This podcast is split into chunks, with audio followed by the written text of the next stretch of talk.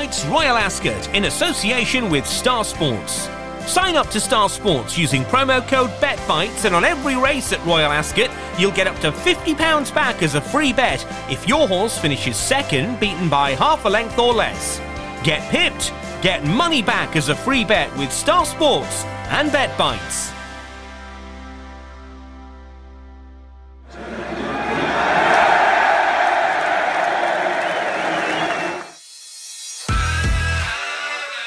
Welcome to the only Royal Ascot podcast that brings you hints, tips, insights, and advice on every single race at the most valuable horse racing festival in the UK. This is Bet Bites Royal Ascot. Yes, welcome to Royal Ascot 2022 Bet Bites in association with our friends at Star Sports. Five Bet Bites podcasts this week, every single race dealt with in under 90 seconds to mark your card for every single day of the festival at Royal Ascot in this Jubilee year of all years. We've got Luke Elder from Sky Sports Racing and Andy Holding from oddschecker.com to look at every single race. So let's cut the waffle and get on with things. It's Royal Ascot Bet Bites in association with Star Sports. This is Bet Bites Royal Ascot with Star Sports. From Sky Sports Racing, this is Luke Elder. The opening race on day three at Royal Ascot is the Norfolk Stakes, a uh, Group 2 uh, for two year olds over five furlongs, where uh, Walbank is likely going to be the market leader. I must mention for Andy, this is his bet of the week. Obviously, he's not covering this race, but this is his bet of the week, and I understand why as uh, well. Was uh, a winner last time around at uh, York. That was impressive. It was a small field contest, it must be said, but won by seven lengths and never really looked in too much doubt. Managed to make a, a very nice debut behind Noble Style. Uh, that was a, a, very encouraging run. Noble Style, a horse that we're not going to see this week at, at Royal Ascot, but is at least entered in uh, Group 2 and Group 1 company over in Ireland. But at the price, maybe a little bit too short. I think the filly is interesting in, in Pillow Talk. Very interesting that they didn't go towards the, the Queen Mary, but I guess dramatised one that. Pillow Talk may as well come here. Was a, an impressive winner last time around in the uh, the Mary Gate. This is going to be a little bit uh, tougher. I'm going to take a, chance with Bakil, who is a horse who set a, a really nice standard on debut. I, I, know beat Whistle and Flute, who ran no sort of race whatsoever on day two, but Bakil did travel well throughout the race, was still a little bit green. There were reports before the race that, that he was green as well and maybe just needed the run. The fact that he managed to win that was, was no bad effort at all. So I'll take Andrew Balding's charge. I very much respect Walbank, who will likely be a shorter price for David Loughnane, but Bakil the selection for me in the Norfolk.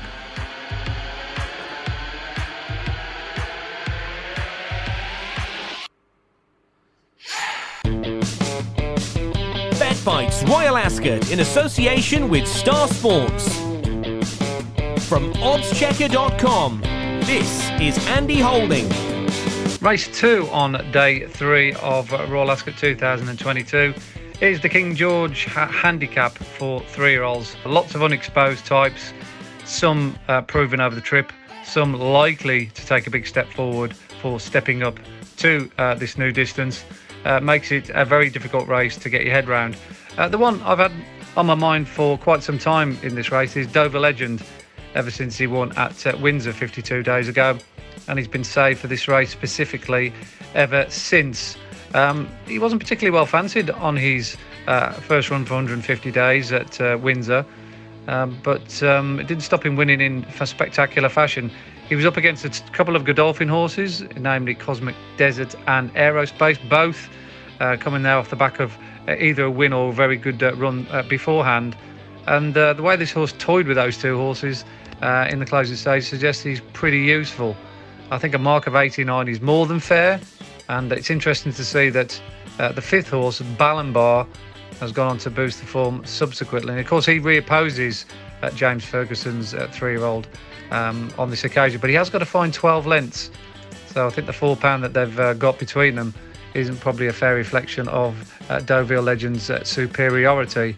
He's got a reasonable draw, not a great draw, but reasonable draw. I think the further out you are from the inside, rather better here. But hopefully, Danny Muscutt can uh, negotiate a path around the in, around the inside to at least give himself half a chance down the straight. But he's a smooth traveller, so hopefully he can put him pretty much anywhere he wants. Favourable mentions to Post Impressionist, of course, had his second uh, uh place finish last time out, boosted uh, by uh, Edgar Elgar uh, Eldarov in the um, the Queen's Vase uh, yesterday, and we've also got to factor in, of course. Uh, Aidan O'Brien's runner because he's got a fantastic record in the race, uh, Newfoundland. But uh, for me, it's Deauville Legend, a nice price as well, around about 14 to 1. Get the top hat and tails ready. It's Bet Bites Royal Ascot in association with Star Sports. Well, race at three on day at three of Royal Ascot is the Ribblesdale Stakes. That's a mile and a half uh, fillies contest confined uh, to three-year-old fillies. A smaller field this time around, and not something we, we're used to seeing in the Ribblesdale, but still a classy field all the same. A magical Lagoon will likely be one of the uh, the more fancied runners in the market alongside Sea Silk Road, and both of them have their chances. Sea Silk Road managed to win the height of fashion last time around at Goodwood. That was a very good effort beating Eternal Pearl and uh, was, I thought, well on top at the line. And same goes for Magical Lagoon. Did finish second last time around, but had some really good form as a uh, two-year-old last year behind the likes of uh, Inspiral, who uh, we had confirmed. Uh, yesterday, that we're going to get to see uh, this week. So that sort of form line is is interesting, but I love Mukadamar. I think she's a really attractive looking individual. Three rides for Jim Crowley uh, today, and all three of them have very solid chances, but was third behind Nashwa last time around. Uh, was staying on late on in the piece. Stay Alert was back in second place. Obviously, Stay Alert has gone on to win a uh, listed race at Newbury uh, since then, and uh, Nashwa will be going on to bigger and better things. Did manage to finish uh, third in the Oaks. I think that's very solid form. Mukadamar is capable of better as well. She's a, a huge filly by new approach. I think anything around sort of seven to one will be very, very interesting for Roger Varian and Jim Crowley. So Mukadamar to take out the Ribblesdale.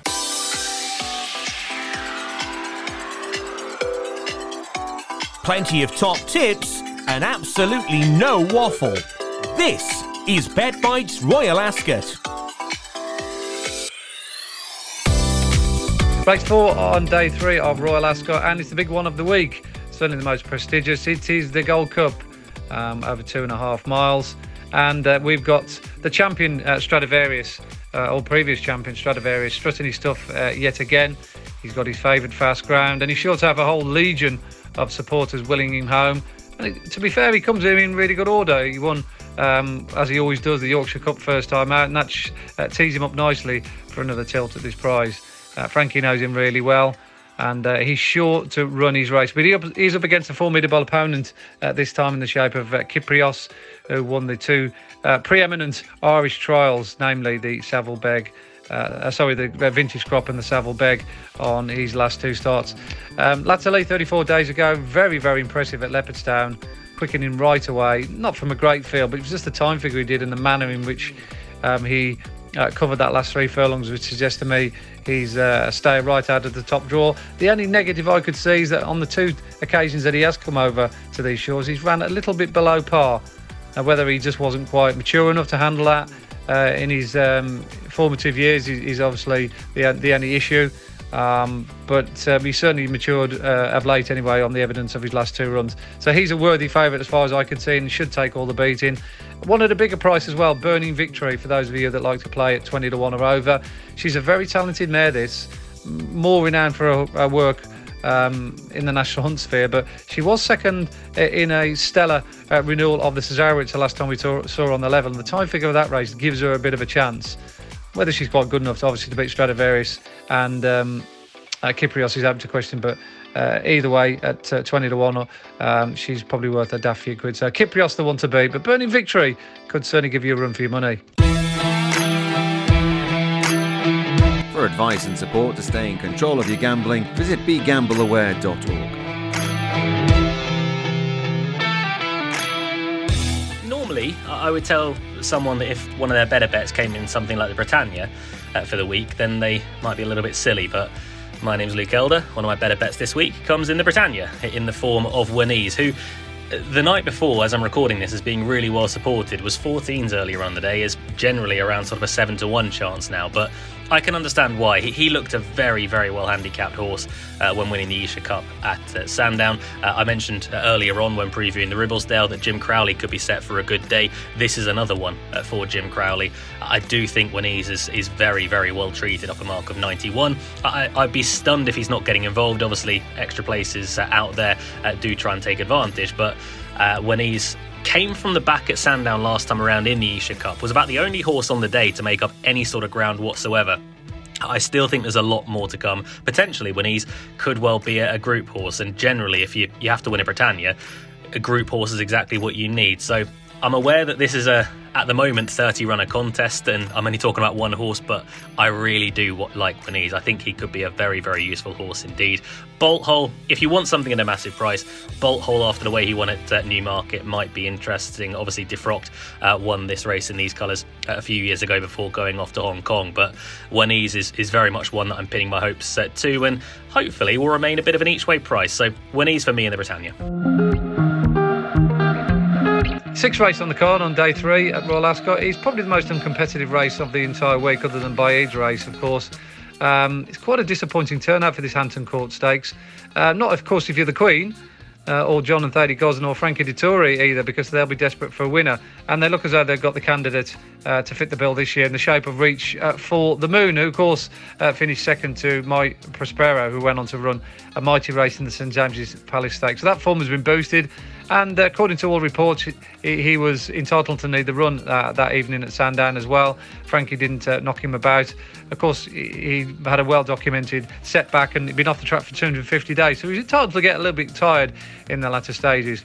Being by Sea the Stars out of a Golden Stream, um, uh, out of Golden Stream, uh, which is um, a Sadler's Wells bloodline he should really uh, relish and appreciate the step up to a mile and a quarter. In fact, looking at him, uh, um, you, you were surprised that John and Thady Gosden didn't start him up over that distance first and foremost. He should even get a mile and a half further down the line. So this should really be quite a straightforward task uh, for Reach for the Moon, particularly uh, with the greatest respect to the other five, as though he's not facing a stellar field. If you're looking for a bet without the favourite, um, just to spice things up a bit, maybe King Max might fit the bill. Um, he's run a couple of reasonably good races against some stellar um, three-year-olds uh, in his own right so far this season. Of course, Native Trail first time out in the Craven, and then and he got beat eight lengths by Derby winner uh, Desert Crown in the Dante last time out. So he's been cutting his cloth against some very good opposition and running respectively, respectably enough anyway, uh, to maybe finish uh, second to reach for the moon if re- reproducing his uh, form already this season. So that's the only uh, bet value I could see in the 535. But other than that, expect Reach for the Moon to give the Queen another winner. This is Bet Bites Royal Ascot with Star Sports. Well, the final race uh, on day three of Royal Ascot is the Buckingham Palace Stakes, a seven furlong handicap, uh, a race that was taken out of the Royal Ascot schedule uh, not too long ago, but it's been reinstated as of uh, more recent years. And I think for the better as well, it helps out the Hunt Cup in horses uh, getting into that. It helps out the Wokingham as well. And also, we've got a seven furlong specialist race for the uh, seasoned handicappers. And I think Montasib, he's not quite a seasoned handicapper, but he won very impressively on handicap debut last time around. Is still unbeaten at three from from three. Uh, it was on soft ground last time around, but I honestly don't think ground makes any sort of difference to, to him. He's one on a synthetic surface, good to firm and soft so far in those three efforts.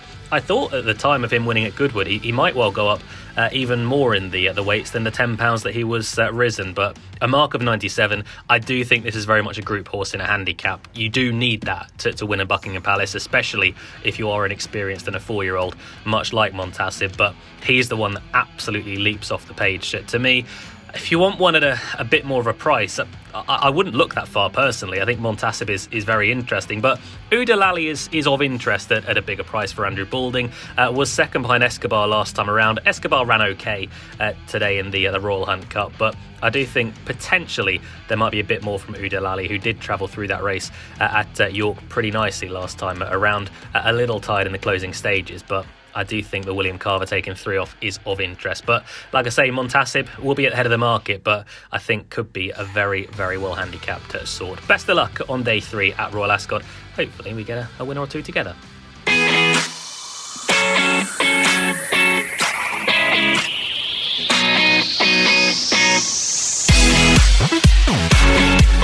And so ends our preview of day three of Royal Ascot 2022. My thanks to Andy Holding and to Luke Elder once again for going through the card.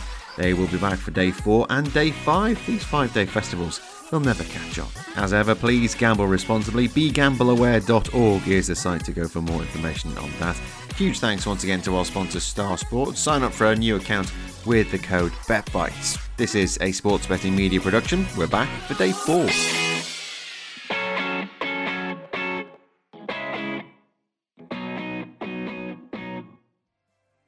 BetBites Royal Ascot in association with Star Sports.